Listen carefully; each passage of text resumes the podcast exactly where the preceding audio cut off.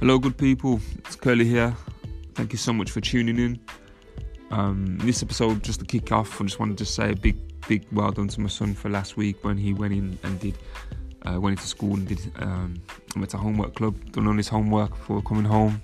He even stayed a bit later as well and helped one of his friends out uh, to finish their maths homework, which was great. Showing leadership qualities there and obviously initiative too, man. I'm so proud of him. Um, it's been a while trying to get him into the routine of getting him to do homework. Um, and now the school also have a homework club facility available. Um, you know, trying to get him to him to encourage to do what he needs to do before coming home or before you know waiting to the weekend to lose with me because obviously I'm gonna be uh, making sure he does his homework, uh, which we have been doing um, on the weekends. But sometimes in the week they, they set homework in the week on the Monday and it's got to be in for the Friday, and um, those are the days where it's um, kind of slipping up a little bit. But as I say, using this initiative is year eight now, and, and him taking ownership um, is great. Just seeing that um, transpire now, which you know I'm, I'm, so proud of him. Yeah, so it's been a um, busy week. Uh, last week, lots of great progress. Um, I think I mentioned already on Friday's podcast, you know, kind of where I'm at with the loneliness project, um, which is looking great for this week. Um, Friday coming now, it's the last day till half term. I'd be glad for a bit of a break as well because on Saturday I was in Stafford. Um, I dropped my kids off at my mum's in the morning and picked up a colleague. Uh, her name is Alison Cope, who's an anti knife campaigner probably one of the best speakers on the topic that I've ever heard. Her story is just so poignant and you know, heartbreaking at the same time. Uh, she lost her son to knife crime five years ago, and her son was a very well known, up and coming young man in the music scene, doing great things. And it's just a, a real damn shame to see how you know things have ended up.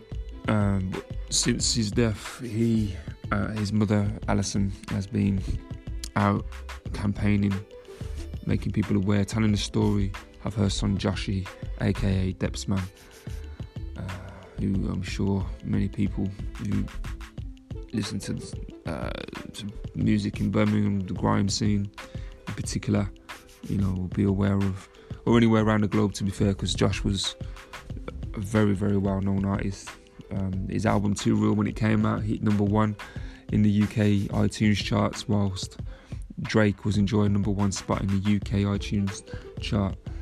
And this was a young man, his first album, uh, just turned 18, and wow, incredible work rate. Uh, loved what he did. Uh, you know, it didn't have a, you know, um, how can you put it, a structured, necessarily a structured home life, but you knew he was loved. You know, he had a difficult upbringing for different reasons, and Alison goes into it a little bit more. Um, and you can hear Alison actually on, a, on an interview I did with her on my YouTube channel. Um, I'll, I'll, be sure to put a link in of that, so you can just click on it and check it out if you want. But you'll hear a bit more about uh, her, her son, their story. Um, so yeah, on Saturday, um, picked up Alison. We went to the um, Stoke on Trent, no Staffordshire, where the British Police Symphony, or- Symphony Orchestra were rehearsing for their show that's coming up at the Royal Albert Hall. But the significance of that is we got to meet people who were looking to develop a project working with young people and classical instruments uh, helping young people to get into music and try new things, step outside the boundaries of their own limitations in terms of where they've grown up, uh, their, you know, and, and, you know, environments and such, and vice versa as well. You know, you know, whereby sometimes the police have, uh, you know, set th- uh, thoughts as well. You know, we're all human, all of us are, and as the police have said themselves, like sometimes they forget themselves, man, that people are not case numbers, normal human beings, and they often are in the position that they are in for you know good reason, man. It's a miracle sometimes, you know, that these young people are still able to function. okay, you know, they do function dysfunctionally, but that's often because they're in a dysfunctional environment. And we can't forget that really. So Alison did a talk which was very powerful, very poignant. In fact, one of the ladies in the orchestra, who was, uh, you know, an ex-police officer, uh, actually broke down with tears and such. She had to come out of the the talk because she had kept it from the whole band, the whole uh, orchestra. That, and this is a tight orchestra, by the way. This very, you know, everyone knows each other. You know, people marry each other. You know, there's deaths, and you know, it's a very, very close knit group of people. And this woman had been keeping it from the from everyone. That her son has, uh, her own son was also um, uh, in prison at this point. It was something that she felt very guilty and shameful about. But Alison's talk kind of got her to open up about it, and it's the first time she'd done so with this particular group of people, which I think was a fantastic outcome because everyone rallied to her support, and that was great. That was wonderful to see. Um, yeah, so we're looking to uh, utilize, you know, uh, music, uh, Alison's story, and some of my capacity in order to help develop emotional literacy. You know, helping these young people if they if they're interested in music. Uh, that's great. Or if they're interested in writing lyrics, you know, I can be there to support that and facilitate that. So that would be my role in the project, hopefully moving forward. But we'll see how it goes. Uh, just done a video of a poem that I wrote during the course of me being there on the day, which you know was uh, well received, should I say. So um, yeah, you might see that about on Twitter. Maybe who knows? Uh, that's going to be shared around nationally. You know, who knows? You know, you might hear it, you might not. But I'll put a link in, um, in the description again for that. Um, yeah. And then when I got back, picked up, went back to my mum's, had dinner, picked, uh, brought my kids back home. Uh, and then I was just so super knackered. I think I drove about three or four hundred miles last week. It's Saturday, by Saturday evening, I was absolutely toasted. I couldn't do anything. Uh, just um, after you know uh, being with my kids for a few hours, I must have went to bed about half nine, something like that, ten o'clock at the latest, perhaps. I was just couldn't function, and then Sunday, um, I was up fairly early because I'd gone to bed a reasonable time the night before. And I was up about half six then Sunday, got, got a little bit of work done, some emails and such, and uh, typing up the poem that I did, started recording it, and for the for the uh, for the music project, uh, British Police Orchestra, and because uh, when it move on that quick time, get hit, well, the irons hot basically, because you know we made an impression that day, and I think it's gonna you know it's gonna be an interesting development how that project evolves now. So off the back of that, you know the impact that we've made, you know we want to make sure that we can hit while the iron's hot, and you know. Uh, yeah, acting, you know, act, you know, act real quick. Um, you know, get that poem over there. Let you know, let, let them distribute it amongst their networks that hopefully help raise the profile of what I do and obviously what Alison does as well, which would be fantastic moving forward. And so, yeah, um, and on Sunday then went swimming with the kids, homework, etc. Um, yeah, uh, I'm so proud of children, man, this weekend. They're just really growing up, forming their own identities and personalities and their own intricacies and uh, uh, you know, just I'm just a very proud man. Uh, seeing my children develop, and you know, those of you who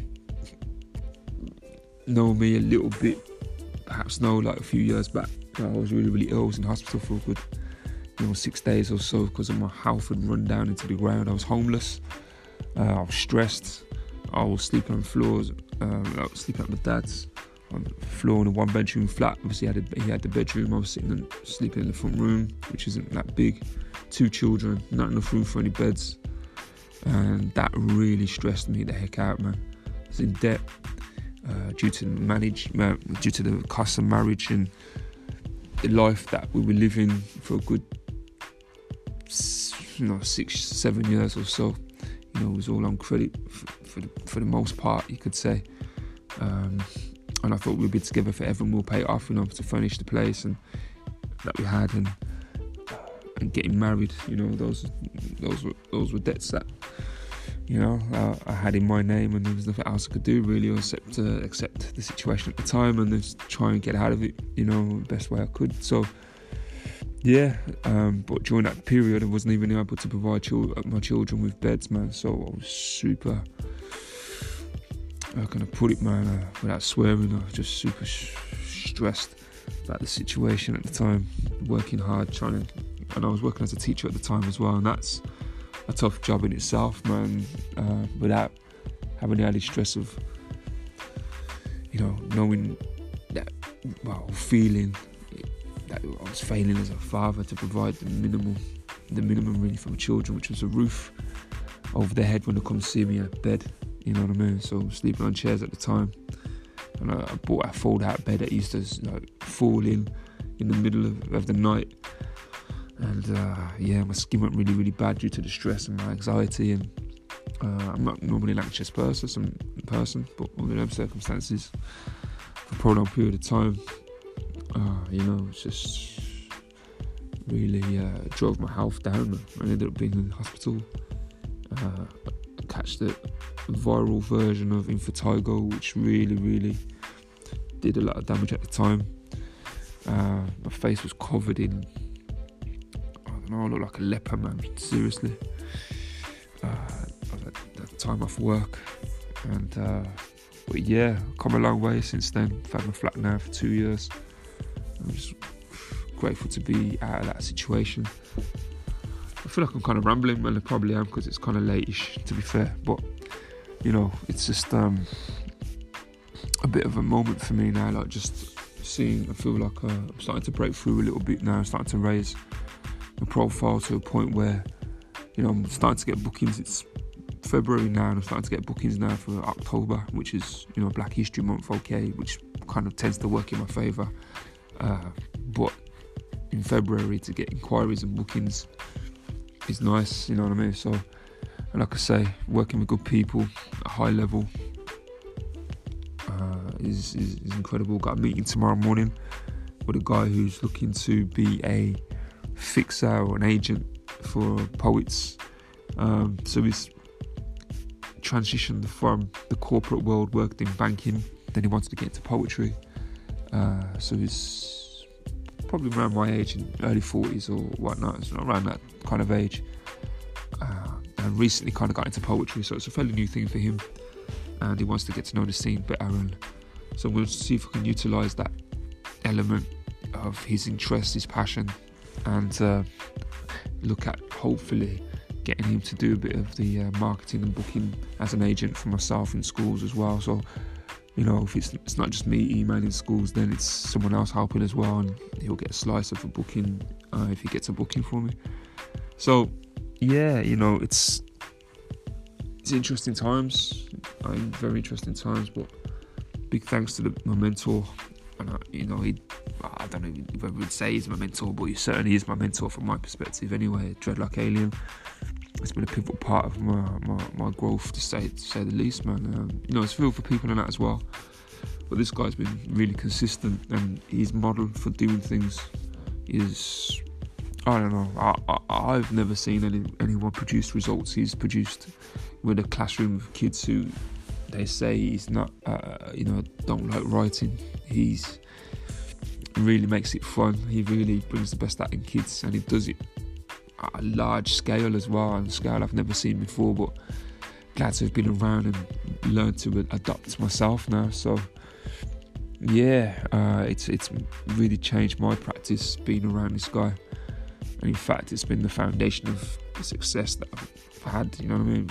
It's just about putting that time in, learning from people who are better than me at what they do, and give it my own flavour as well. But yeah, um, so it's been a busy week or so overall. Uh, as I say, this weekend has been fascinating, you know, in terms of uh, the potential of where things could potentially go over the next few weeks, months. Uh, in fact, in a few weeks' time, the orchestra that me and Alison went and was part of the, the launch of the anti-knife campaign on Saturday. Um, they were actually playing at the Royal Albert Hall in London, and it doesn't really get bigger than that, to be fair. And invited us to come along as well. They really loved what we were able to contribute on Saturday, and they're really looking forward to participating in this anti-knife crime project, um, which is fantastic. So a lot of the the orchestra stepped forward and said that they would want to be part of it, which is wonderful. Steph Owen, who's coordinating the project, is a force of nature herself, and uh, yeah, met her at a school where I went in and did some poetry and some music workshops with a colleague of mine through an organisation, Make Some Noise. She worked at the school and she's the link to the uh, British Police Orchestra, Symphony Orchestra, because uh, she plays for them as well. So it's interesting who you meet on your journey, and it's always worthwhile being nice because that's when people it seems, are willing to take the risk on inviting you to things like the British Police Symphony Orchestra uh, that they happen to be part of and have a 30 year relationship with most of the members of that are there. They're like a family. So for her to invite me along to uh, to contribute, and also for me, you know, uh, and, and you know, so she took a gamble on me, really, you could say, you know, based on the impression that I made whilst working at a school uh, that I was at, um, you know, maybe six months ago, eight months ago. So uh, it really goes to show, man, like uh, karma can be very practical. As Gary Vaynerchuk says, you know, karma is very practical. You know, it's just you know, be nice. It, it, can certainly, you know, open up doors to say the least. But obviously, it's a case of then you being skilled enough to make the most of the opportunity as well. You know, so whatever you're doing, up your game, up your practice as much as you can. If you're around people who are ahead of you, doing what they do at a better level than you, try and be around them.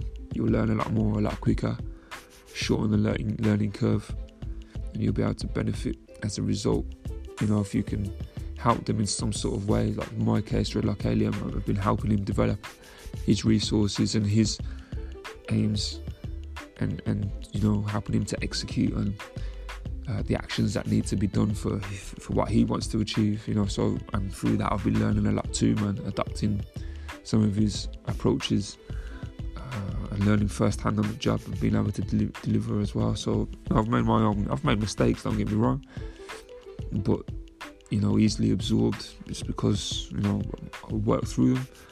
So yeah, um, yeah. So advice for anyone building, trying to uh, building up their own career in anything, trying to be around people who are, like I say, ahead of you in that field.